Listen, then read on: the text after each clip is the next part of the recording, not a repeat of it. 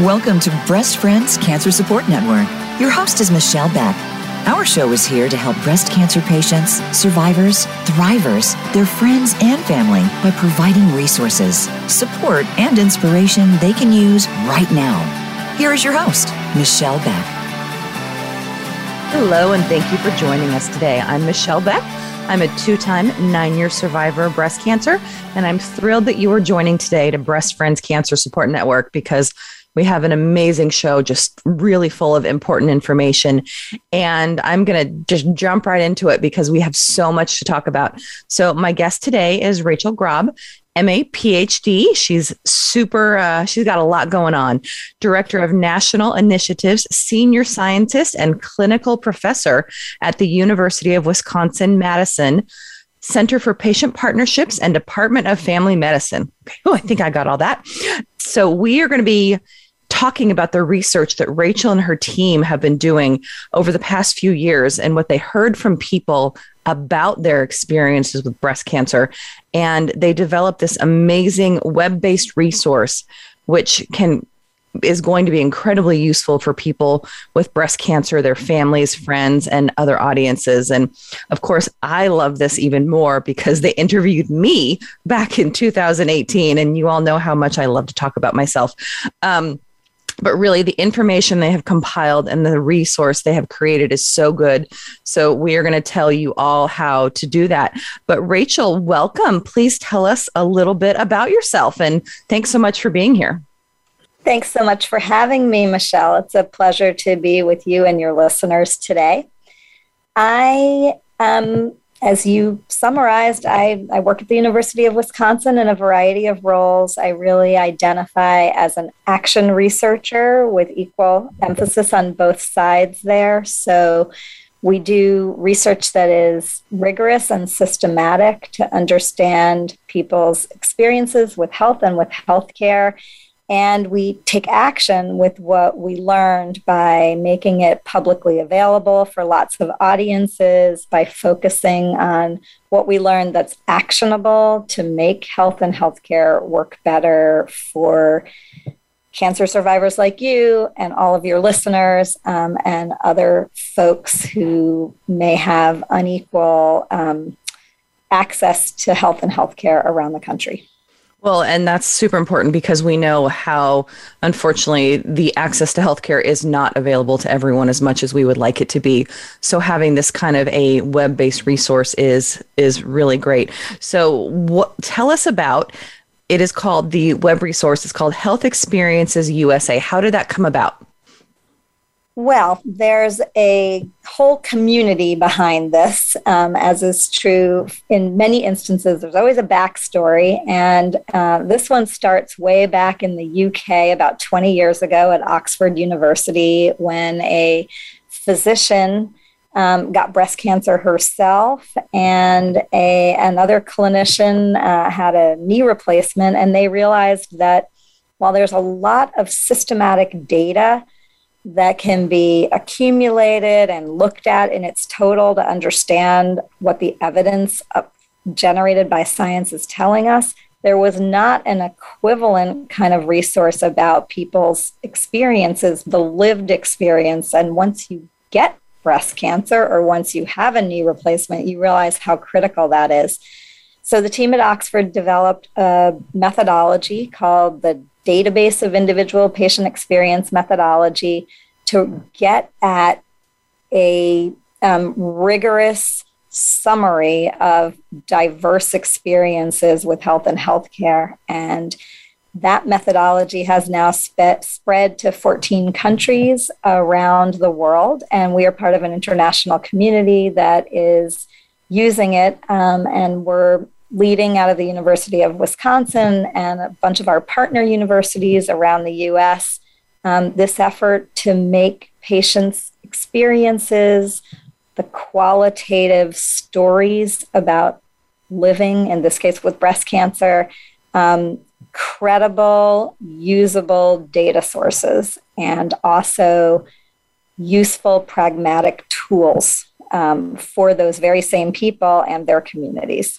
I love that because it's it's very needed. Obviously, there are a lot of different different narratives online. What what makes this one different? I think it's really that rigor piece, that sort of rigor plus impact or science plus impact, right? Many of the sites um, that are out there will, like ours, have video testimonials, and they are wonderful. And I will not cast any aspersions on them um, ever. I think having people come forward and speak for themselves and tell their stories is a critical um, aspect of our democracy and our public domain. What makes our website different is that it is a summary of systematic and rigorous research where we have a sampling frame. We try to talk to the most diverse group of people about, in this case, breast cancer. We do a team based science analysis of what we've learned. We pull out both themes and um, specifics that represent the diversity of the stories.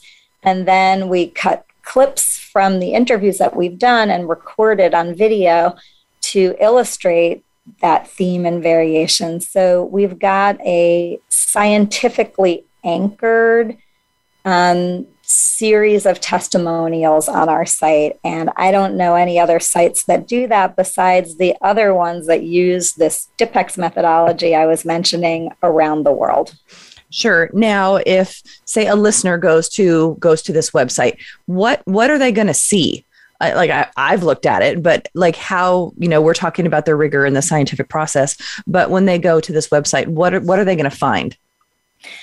Along the left hand side, they're going to find a list of topics like um, getting support when you have breast cancer or chemotherapy and radiation or um, advocacy and breast cancer or getting the breast cancer diagnosis.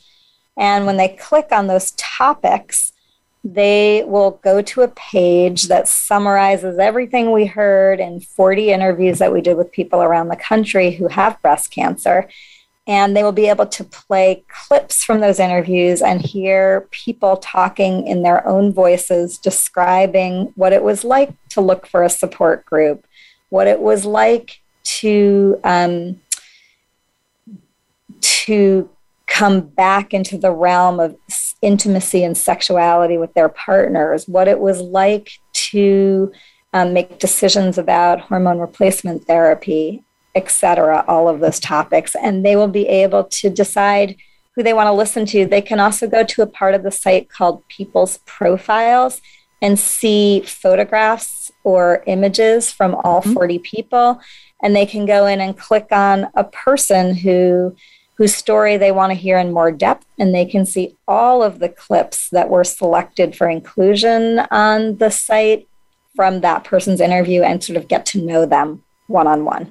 Got it. Well, I remember when I was interviewed by your associate Meg Wise, um, gosh, three years ago, and it we were she was here for hours and we just talked and chatted and it the questions while very direct and important it was really like a conversation. So i i hope that people going and looking at these video clips and we were talking previously from the 40 interviews there are 375 clips on this website and we'll give it to you at the beginning and at the end again but it's healthexperiencesUSA.org forward slash breast hyphen cancer forward slash overview. So I'm sure you can find it if you just look for healthexperiencesUSA.org and then you can dig down further into it. But who else might find this resource helpful other than, say, breast cancer patients? Their family and friends, I think, to get to hear firsthand testimonials about the breadth of experiences and depth of experiences without having to trouble their loved ones always to help them understand some of what might be going on. So, that is always a prime audience for this work. It's very useful to clinicians in practice to hear without actually taking action. They can absorb what you, people with breast cancer, have had to say um, without being in that action mode where they're going to fix it and respond um, and therefore improve that capacity to listen, to empathize, to understand, to even identify their own moments when it's hard to listen, when it's hard to hear about the tough stuff, um, or share, you know, that that tear of joy about the good stuff. Um, this material is used in curriculum for health professionals of all kinds. We've used um, a companion piece to this that was on depression to educate medical students at my university for years. Um, we've done some measurement around that. We know that it increases empathy, it decreases stigma. Um, as medical students, for example, are getting acquainted with a particular um, condition, it helps people understand as they're in training for their professions that you met one person with breast cancer, you've met one person with breast cancer because the next person with breast cancer has a whole different life context within which they are experiencing the disease and their own journey through it. We use it to influence policy and system change. Um, right now, we're working on insurance and financial practices related to a, another study that we did where we really heard about coverage issues and we're using the live lived experience testimony to push for policy change. So those are some of our audiences. Nice. I love that. It would be very important, very helpful if we could get the age for screening lower, not higher, which they just put it higher, which is insane. Uh, but yeah, so that would be fabulous. But um, you mentioned depression. So, other than breast cancer, what other types of health conditions have has health experiences looked at? We have a very ambitious agenda. Um, so Always good. On, exactly. We we uh, we we think big at Oxford, which I mentioned at the beginning here, where they you know, were the originators of this methodology. They have published about 120 different studies in this web based resource modality. They have a huge archive of many thousands of interviews where they can also look across the interviews at things like what was it like? Um, what, how do people define recovery across different kinds of cancer, for example? That's a mm-hmm. question they could answer.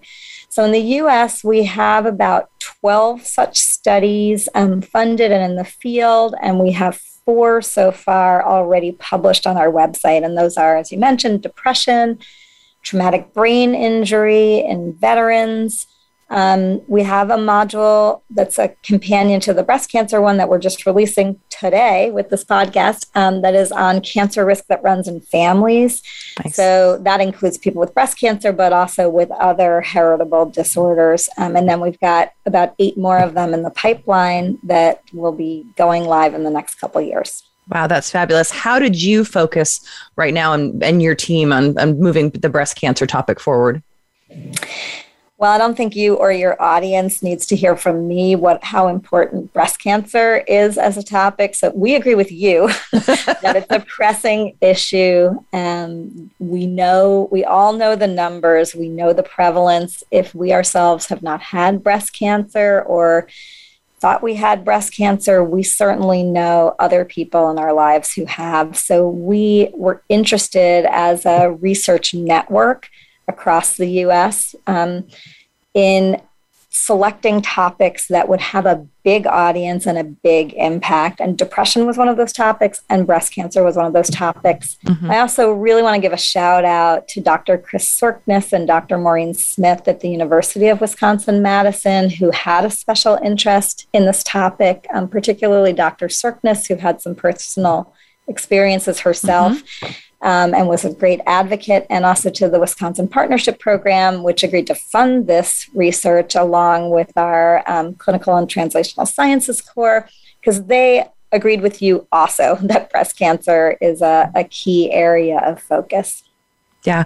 How did you how did you go about making sure that everything you you talked about in your study was relevant and really hearing what people were saying about their breast cancer experiences? Yeah, a lot of that's baked into the method that we use on the rigor side of um, rigor and impact here. Mm-hmm. And so you you mentioned having um, Dr. Weg, Meg Wise at your house. She's highly trained. She knows how to listen. She has a great heart as well as amazing intelligence. And the method that we use um, obliges us to learn from people with breast cancer as we go. So we start out by looking at the literature and really understanding um, what is already considered, quote, generalizable knowledge out there in the field. But then we learn as we go from the people that we are talking with and interviewing how to get better at the interviewing um, during the beginning of the study. We also do a lot of work testing out the tools that we're going to use, like an interview guide and getting feedback. Our Health Experiences USA initiative has a wonderful patient national patient and consumer advisory board that will help us as we're getting ready with new studies going into the field. Um, we talk with them about it and we do um, what's called grounded theory, which I, I love because we all want to be grounded, and it means being grounded in the wisdom and experiences of people telling their stories. Now, how did you go about finding a diverse group? So it wasn't just, you know, me, I'm a 50 year old white woman living in Oregon who had breast cancer. Like, how did you make sure it wasn't just women like me? That's a great question. We are grateful to have a whole network across the United States of um, action researchers and people who do what's called implementation science or the science of dissemination. Um, we have infrastructure in that world for doing recruitment. We had a wonderful clinical partner at the University of Wisconsin Madison, Dr. Amy Tevaarwerk, who helped us with recruitment. And then this whole network around the country of our partners at um, University of New Mexico and Yale and Johns Hopkins and Oregon Health and Sciences University and University of Utah who could help us brainstorm. We did community recruitment. Um, we continued to look at who we had talked to and who we had yet to talk to, and we became more pointed with who we were reaching out to over time. And we got an imperfect but quite diverse sample. Well, we are all perfectly imperfect, so that makes a lot of sense. Um, we do need to take a short break, so listeners, stay with us. Remember, you can make a donation on our website or by texting BF Radio to 41444 to help Breast Friends continue on its mission to ensure that women do not go through cancer alone. Stay with us. We'll be back in a minute. Become our friend on Facebook. Post your thoughts about our shows and network on our timeline. Visit facebook.com forward slash voice America. Thank you for listening today. Breast Friends needs your support. We rely on donations to continue our mission that no woman goes through cancer alone and to keep the show going. Please consider making a tax deductible donation to Breast Friends.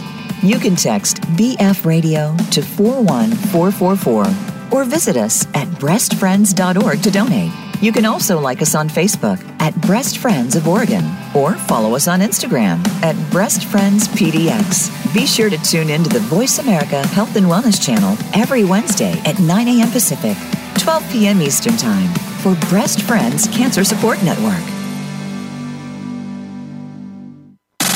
Have you friended us on Facebook yet? Why not? Just go to facebook.com forward slash voice America or search for the keywords voice America. Once you are part of our Facebook network, you'll receive daily messages about what's happening with our shows, this week's featured guests, and new happenings at the Voice America Talk Radio Network. And you can add your voice to the always active discussions on our timeline. Just go to facebook.com forward slash voice America or search for voice America.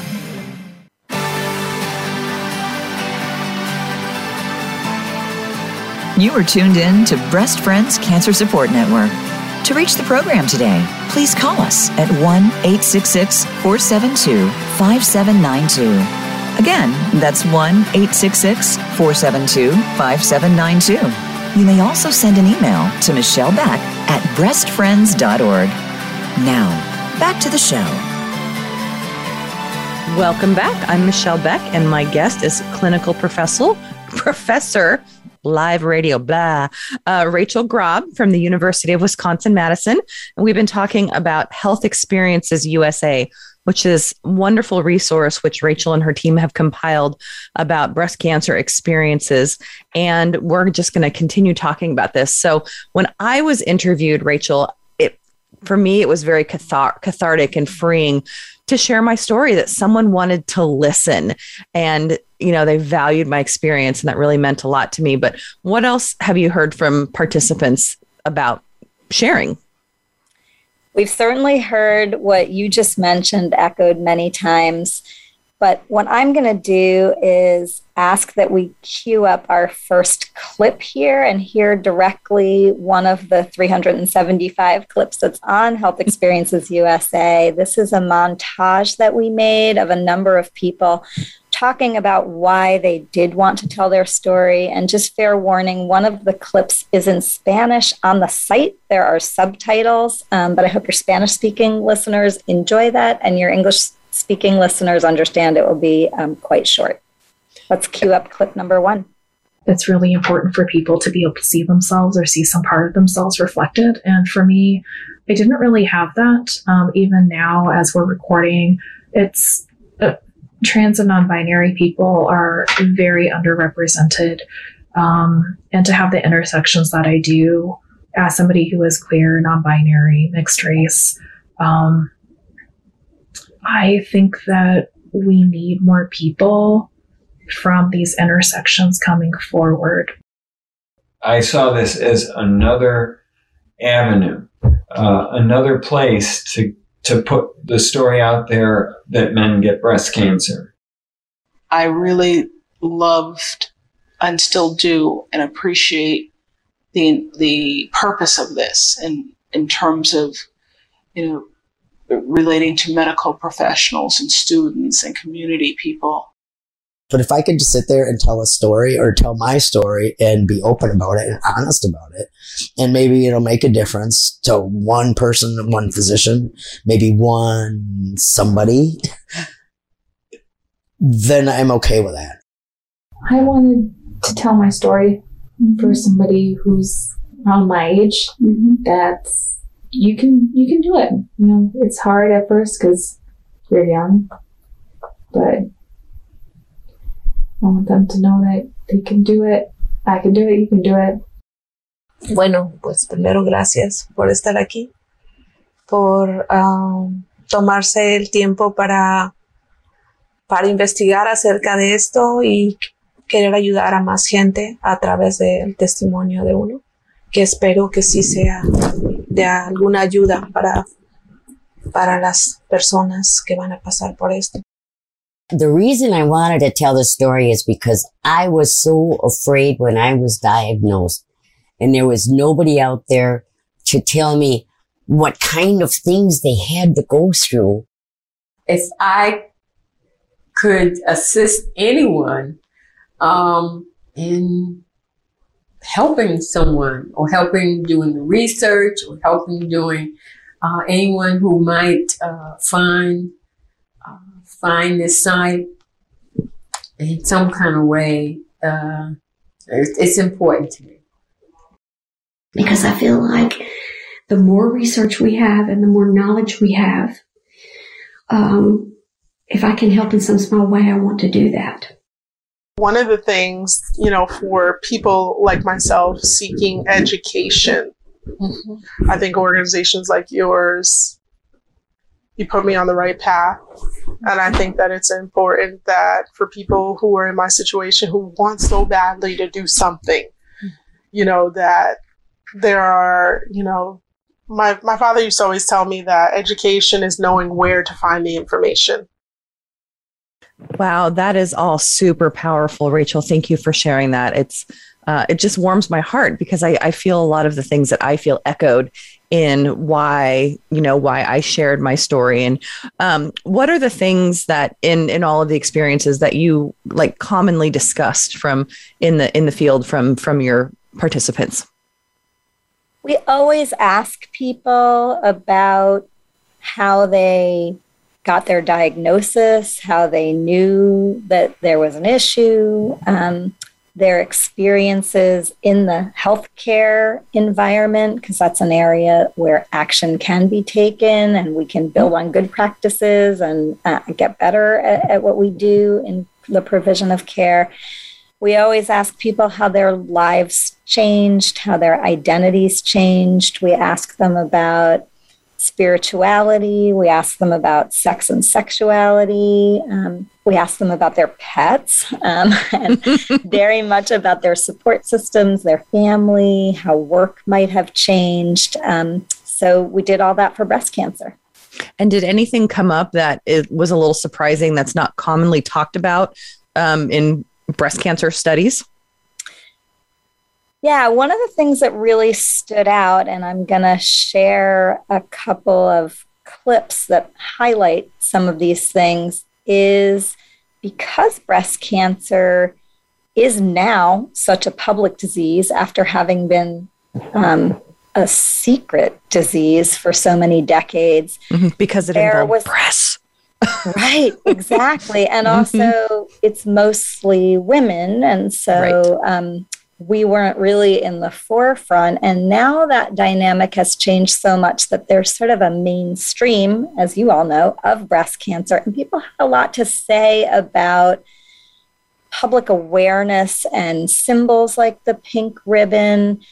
They also had a lot to say, and this will ring true for you, Michelle, um, as well as for many of your listeners, I'm sure, about being both advocates for themselves and sort of becoming public advocates. Uh, so I think breast cancer, more than perhaps many, say, colon cancer um, mm-hmm. or other kinds of experiences people have, really ignited a lot of passionate conversation on those topics. Definitely. Think, um, if we can go ahead and hear clip number two um, we can hear Merle, who's a gender non binary, um, self described biracial person in, in their 30s, who had a particular set of experiences with hormone therapy and how it altered their feelings mm-hmm. of connectedness with their body. That really answers that question of um, did we, you know, something perhaps more unusual that we heard in the interviews. So let's hear clip number two. I think um, going through menopause and then, like I said, being on letrozole, which is pulling even more estrogen out of me. Um, you know, just I like I've completely. Um, I think like my relationship to my body has had to be completely renegotiated.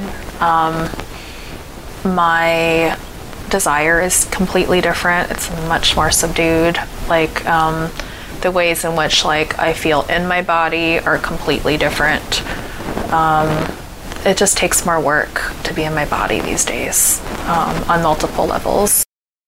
Like I think I felt most in myself when I was a little bit more angular um, and a bit more like I used to put on muscle really easily. Well, estrogen also helps to build muscle, so um, you know it is just like this is just a very different body than I had when I was first diagnosed. You know, and I'm trying to love this body, but it's also a body that, like, you know, it's still one that I'm trying to um, really embrace, to be honest, mm-hmm. in terms of like, um, like I realize like my body is like doing the very best that it can, or even just like calling my body separate from myself, you know. But it's like um, there have had to be a lot of negotiations to kind of like feel at home in my body, you know, um, and that the gender piece is really complicated in terms of, um, like I said, like I actually felt really in myself when I was a cis identified woman. Um,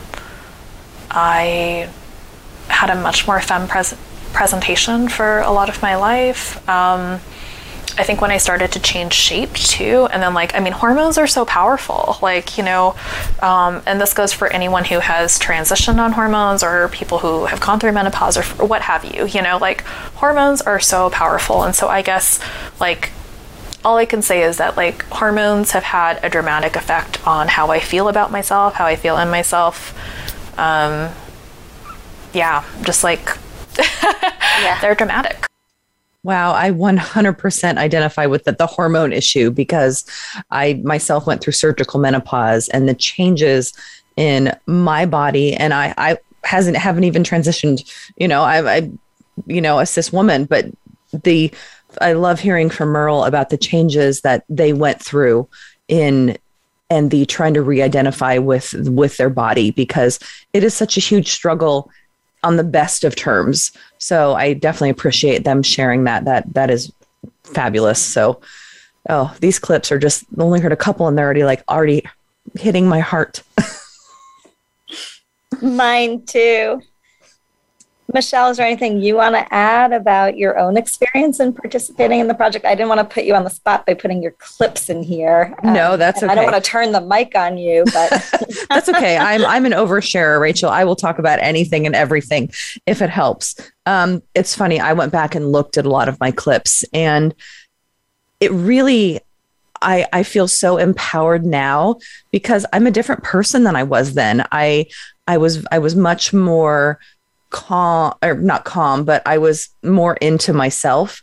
And I think as I've been able to gather more information about breast cancer and the experiences from it that I've I've become such an advocate.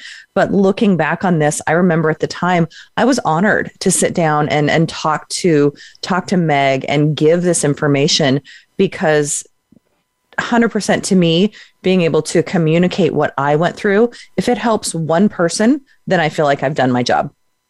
So I, to me, like I, I will share and tell anything. So I was just thrilled to be a part of this study and, you know, that it's launching on this national level. It, it means a lot to me that I'm, I'm able to help means um, a lot to us as well. So coming coming off of Merle's clip. So one thing I know that's super important on everyone's mind lately, diversity, equity, inclusion how did you take that into account when conducting these interviews? Because it, sometimes it's a challenging road. Yeah, we're still learning. We're trying to improve our practice all the time. We got a lot of input from our national network of partners at all those universities I mentioned earlier, and also from our Patient and Consumer Advisory Council. We've been incorporating some specific questions from um, a tool called the Cultural Formulation Interview, which our colleague Dr. Barbara Warren brought to our attention, um, and sort of getting better at finding out from people how they feel like their intersectional identities, all the complicated ways that they define themselves, interact with their breast cancer experiences. And I think we heard quite a bit um, along those lines. We have a, a, summary on the site that's called Diversity, Equity, and Taking Action that summarizes some of what we learned there. Um, not only what people struggled with in terms of things like um, financial issues when mm-hmm. the out of pocket payment is a real struggle or employment issues, um, but also what it's like to be a man in the world of breast cancer, mm-hmm. where men are such the minority, what it is like to be gender non binary or trans in that world, what it is like to be a person of color. Um, I have a memory of an interview that we conducted in Spanish, and a, one of our participants saying, "Well, healthcare providers just don't don't know how to be with us Latinx mm-hmm. people, at least in in, in her yes. experience, um, and also what it is like to be a young person, or you know, in the context of breast cancer, as your listeners already know. There are particular sort of diversity and inclusion challenges, like people with metastatic disease who may not fit mm-hmm. the sort of breast cancer recovery narrative and people- right and they're not survivors so so what are they and how do they fit in and um, I'm going to shout it from the rooftop. Stage four needs more, but uh, go back to my show from last week. But it's it's so important because, as you said, people of color are drastically underserved, and unfortunately, young people are getting diagnosed at higher and higher rates and with more aggressive stages of breast cancer because they're not getting regular mammograms and they're not looking for it because oh you know it's common incorrect knowledge that oh you're too young. So having a resource like this to really talk to more people of color and to get the word out there and younger people is so important. Um, breast cancer is a very public disease with national campaigns and the the breast cancer awareness month and and the pink ribbons and you know there's there's definitely a cancer culture. What did people have anything to say about that? I, am sure they had a lot to say yes they had an awful lot to say um, do we have time to hear one of them say it themselves for yep. about two minutes before yep. the break perfect okay um, why don't we go ahead then if it's okay um, let's go back to asante and hear clip three which is more about the experience of being a person of color, and then we'll cycle back to the breast cancer awareness after the break. Listen to Black women, please. Mm-hmm. That's the biggest thing. Like, I feel like we are expected to be so strong and have such a high threshold for pain when it comes to the medical industry. And if we're complaining about something, I'd like them to listen yeah. and take action. And if you run a million tests and nothing comes back, then you've done your job. But don't shrug us off and say it's nothing. Right. Because that is how many of us are dying. Yeah. So, not my doctor specifically, mm-hmm. but I know doctors out there exactly. who are not listening. Yeah. And I think that that's the key to the one of the reasons why we don't we don't have trust, we don't have faith in our medical system. You know, um, and and I feel like sometimes it's important to sometimes seek out someone who looks like you. Mm-hmm. You know, mm-hmm. my surgeon looks like me. Mm-hmm. And that's important for me. Mm-hmm. You know, representation matters. So if you have to seek out someone who looks like you, do it. Mm-hmm. You're your best uh, advocate. Trust. Like, trust what I'm saying to you. Trust, trust that, you know, if I'm coming to you, it took a lot for me to get here. Mm-hmm. And yeah. I need you to really take the time to listen to me. Yeah. Um, don't assume that, you know, I have a high threshold for pain because I'm African American, right. you know, and a female. You know, we're dying. We're dying of childbirth in 2019 because of that. We're dying of cardiac arrest in 2019 because of that. You know, and I know that breast cancer is no different because I know that people, women, black women, have been shrugged off and said it's a fibroid or this or that, and we didn't follow up because we trusted what you said. Oh, wow. It's uh, the sharing of these stories is so important. And, you know, I, I can only hope that it, it, it helps things move forward. But we do need to take another quick break. So stay with us. Listeners, remember if you would like to share your warrior story with me about how your life has improved after cancer or something that has inspired you, please email me at michellebeck at breastfriends.org. Stay with us. We'll be back in a minute. Become our friend on Facebook. Post your thoughts about our shows and network on our timeline. Visit facebook.com forward slash voice America. Thank you for listening today. Breast Friends needs your support. We rely on donations to continue our mission that no woman goes through cancer alone and to keep the show going. Please consider making a tax deductible donation to Breast Friends. You can text BF Radio to 41444 or visit us at breastfriends.org to donate. You can also like us on Facebook at Breast Friends of Oregon or follow us on Instagram at Breast Friends PDX. Be sure to tune in to the Voice America Health and Wellness channel every Wednesday at 9 a.m. Pacific, 12 p.m. Eastern Time for Breast Friends Cancer Support Network. Have you friended us on Facebook yet? Why not? Just go to facebook.com forward slash voice America or search for the keywords voice America. Once you are part of our Facebook network, you'll receive daily messages about what's happening with our shows, this week's featured guests, and new happenings at the Voice America Talk Radio Network. And you can add your voice to the always active discussions on our timeline. Just go to facebook.com forward slash voice America or search for Voice America.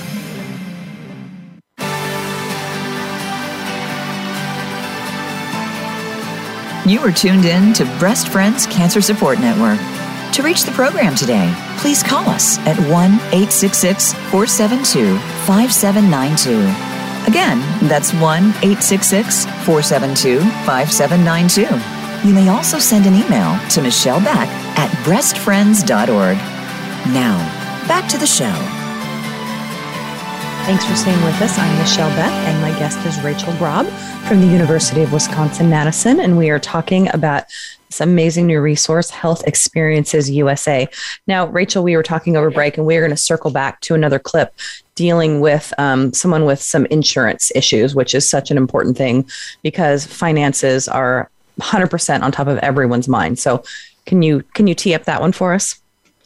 I certainly can. So, we're going to hear now from Casey, who is a trans man in his 50s who experienced issues with his insurance company, um, who said you cannot have an estrogen positive tumor and use the pronouns him and he. Ugh. Let's hear from Casey now, clip number four. They just were all confused of what? because I told them male and all my f- records say female because it has to be. I mean, unless I change it, but then it's still going to because I had female breast cancer. So it wasn't male breast cancer, it was female breast cancer. So, what was that like in terms of having to do that? Oh, Having felt- gone through the transgender kind of surgeries and so forth, And then, and then having to switch back. yeah, in it this- sucked. It's, it, it sucks. Because you should, I shouldn't had, I shouldn't have had to do that. My opinion. It should have just, and that's the whole, but that's a whole gender issue thing. that's a whole nother stuff going on. Um, but once I told him, and then it confused him for a little bit. I mean, on the phone, what? Wait, what? what? So, so was this? Uh, how was that kind of? You said it confused them and it kind of sucked. Was it a was it a morass or was it a, a, a lot of ha- haggling or hassling? No, no. It was just to tell them. They were confused. Because everything was he. You know, if I had any other uh, appointments prior to this, it was all he. And everything else. And then they get the claim for female breast cancer and they went, we're denying this. So I had to call them up and because they denied it and that would have been hundreds of thousands of dollars. And I was not going to pay hundreds of thousands of dollars. I don't have hundreds of thousands of dollars to pay for this stuff. I mean, I was only halfway into it and they denied it all. And I went, crap.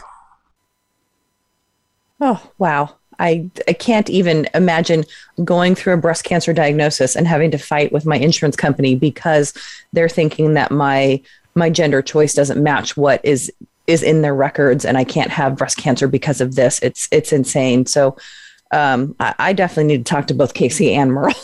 they, we're going to connect me with those people too, so we can tell their stories more. Um, and we're going to let's circle back around to um, we've talked about not fitting into the breast cancer community and especially with metastatic patients. And I think we have a clip that talks about that as well. Yeah, we do. Um, there's a bunch of ways that, that we already mentioned that people feel they don't fit in, and certainly the experiences of metastatic people who are living with metastatic disease um, is one of those that was really standout. So we're going to hear now from Amy, a woman in her late 30s with metastatic disease, um, who talks about how the pink movements helped breast cancer, um, but can tend to, to leave people like her out. Let's play clip number five. So I think that the pink movement helped with that. It helped to normalize it a little bit, give a little bit of sisterhood to that, but now it's sort of come to bite us because now there seems to be a sisterhood in the early stage world where you're in it and you fought it and you've beat it and yay. But the metastatic people aren't part of that conversation because we're still in it and we're always in it. We are in it until our treatments stop working. And when that bell rings, it's a heartbreaker because when that bell rings for me, when I ring that bell, that means I've finished a treatment I can't do again. That doesn't mean I'm done. So, um, So that's that that's kind of a microcosm of of where the pink movement is juxtaposed with the metastatic patient. Is there a movement for women with met- metastatic disease? There is. And if we could quit dying, um, we could get a lot more done. um, we have lost so, such powerful advocates in the past year or so. Um, pretty much all of the founders of an organization called metup.org are dead. Um, one of them just passed away within the past month. We lost a lot of wonderful women in October, ironically, Pinktober.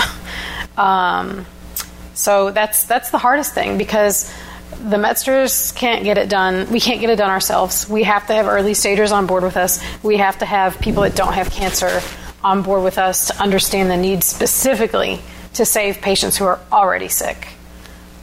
Because prevention's not going to help us.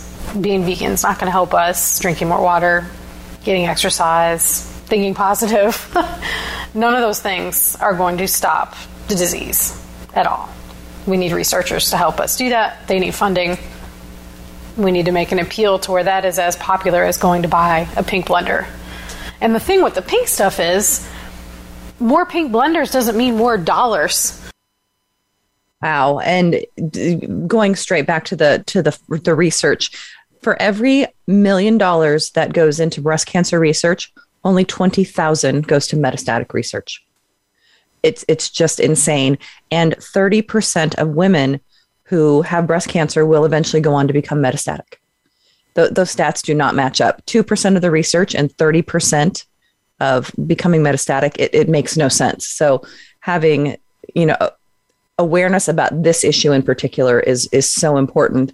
Um, thank you for sharing that and and for Amy to share that as well.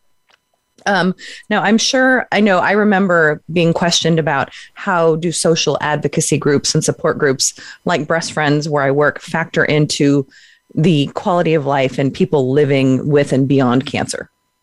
Yeah, really good, um, really good question. We have uh, several summaries on the site that talk about the role of social support and advocacy groups. Um, so many people so hugely helped by groups like this. Um, people talking about it being a lifeline. Um, some amazing descriptions of sisters in scars, you know, showing each other their um, breasts, either reconstructed or not reconstructed, tattoos and new nipples. Um, people talking about online groups. This was most of this research was done before COVID, um, before the lockdown. Um, so it was interesting to talk about here. You know, back then, people talking about online support versus in person. People talking about what it takes to look for a group, um, and sometimes going to several different venues and several different organizations before finding that fit. Mm-hmm. And then some people talk about the difficulties in groups, which again, I'm sure you and your listeners are familiar with. Um, if you are living with metastatic disease or you know that you're near the end of your life, being in a group where people don't want to think or talk about dying at all can be hard. If you have DCIS, um, you don't necessarily want to be in a group where people are thinking a lot about their mortality and planning for their deaths. If you are a person of color, you may want to be in a group with other people who are struggling with systemic racism on a daily basis. Um, if you are a man, you might want to be in a group with other men. If you are a young person, you might be want to be in a group with other young people. So we heard a lot about all of those kinds of details and it does it does take work to find that right space that you fit in. So uh, listeners do not give up. If you're looking for for a group just just keep searching because they are out there and and you you can find the right one that will give you the support that you need. Um, now with this with this resource health experiences usa what what type of impact are you hoping to make with this? We're hoping that hundreds of thousands of people millions of people in this country will find this resource, perhaps towards the beginning, um, but also at any phase of their own experiences with breast cancer, and that family and friends will find it as a resource. So we want to have a direct impact on all of you who are listening today. That is um, a primary goal of creating this kind of public facing um, summary of a research study that is made to be um, relatable and um, something that you can interact with and come back to over and over. We're also hoping that this will form the basis for training for clinicians and social workers and others. We're hoping to pick up on the issue you mentioned earlier, Michelle. We're already gearing up on this of how do we get the coverage that we need for screening mm-hmm. um, at younger ages and get people who we know have heritable cancer risk um, the insurance coverage they need so that if they want to pursue understanding more about that, they can do so. So, working on some policy issues like that. Um, and we want to to publish some pieces off of here, particularly a lot of what people had to say about the pink ribbon. So go um, and look at the advocacy summary on the website. Those of you who are interested, um, and we'll be cycling back to that and also to a lot of the complex stories that we heard, like Merle's, um, but others as well, about hormone therapy and what it's like to live with that. That's something that Meg Wise is really interested in following up. Awesome. Now we have about two minutes left. So, what are the next steps for you and your team with this project? we are going to continue to disseminate from here. This is our first action, but any of your listeners who are interested, please sign up on our website, contact us through the study email, or you can contact me directly at rachel.grob at wisc.edu. You can email me and uh, share with me your ideas for dissemination. We want to get this out there and useful as soon as possible. That's fabulous.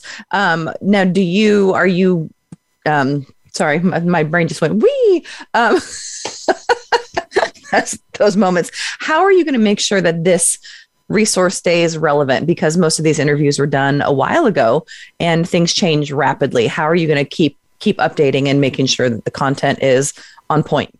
Yeah, great question. This was uh, delayed in various ways by COVID, as you might imagine. We um, are committed to updating all the resources on Health Experiences USA at a periodicity of about five to seven years. That's what all of the DIPEx studies do. So I imagine we'll be doing some additional interviewing and making sure that the clinical information on the site remains relevant um, and staying in touch with people like you, um, who we hope will remain sort of ambassadors, if you will, um, mm both to disseminate and to make sure that we're we're changing um, what's on the site as needed. I think it would be fabulous if in five or seven years you could go back to the people in the study and do follow-ups with them. And how how has how has my life changed between between then and now? Which I think would you know I I would be I would love to see that because my life has changed so much in the last four years or three years since I've you know done the interview that it's amazing. But Rachel, gosh, thank you so much for being here today. This has been it, it's such a wealth of information, and I cannot urge listeners more to please go to the website at healthexperiencesUSA.org forward slash breast hyphen cancer hyphen overview. Is that right, Rachel? That's right. Or just Health Experiences USA. And under topics, you'll see breast cancer right there. It is not in pink, it is in orange. Well, that's okay. Rachel, again, thank you so much. And we're, we're definitely going to keep in touch because I am 100% going to keep pushing this. So, listeners, if you or a loved one need our services, please visit breastfriends.org. You can make a donation on our website or by texting BF Radio to 41444 to help Breast Friends continue on its mission to ensure that women do not go through cancer alone. Our show is available on many platforms here on Voice America's Health and Wellness channel, or search Breast Friends wherever you get your podcasts. And if you would like to nominate yourself to be a guest or to share your warrior story, please email me at michellebeck at breastfriends.org. We'll be back next week. And until then, remember, we rise by lifting each other.